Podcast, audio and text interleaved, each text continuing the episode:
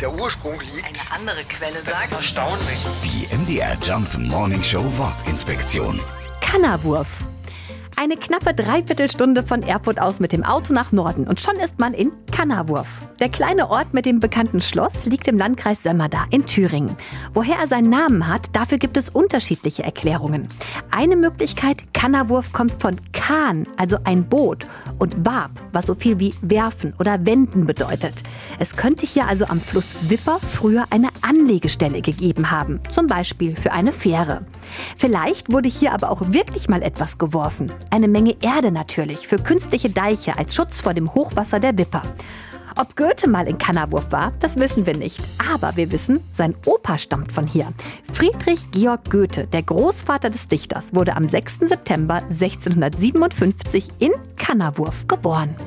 Die M D R Jump Morning Show Wortinspektion. Jeden Morgen um sechs Uhr zwanzig und acht Uhr zwanzig. Und jederzeit in der A R D Audiothek.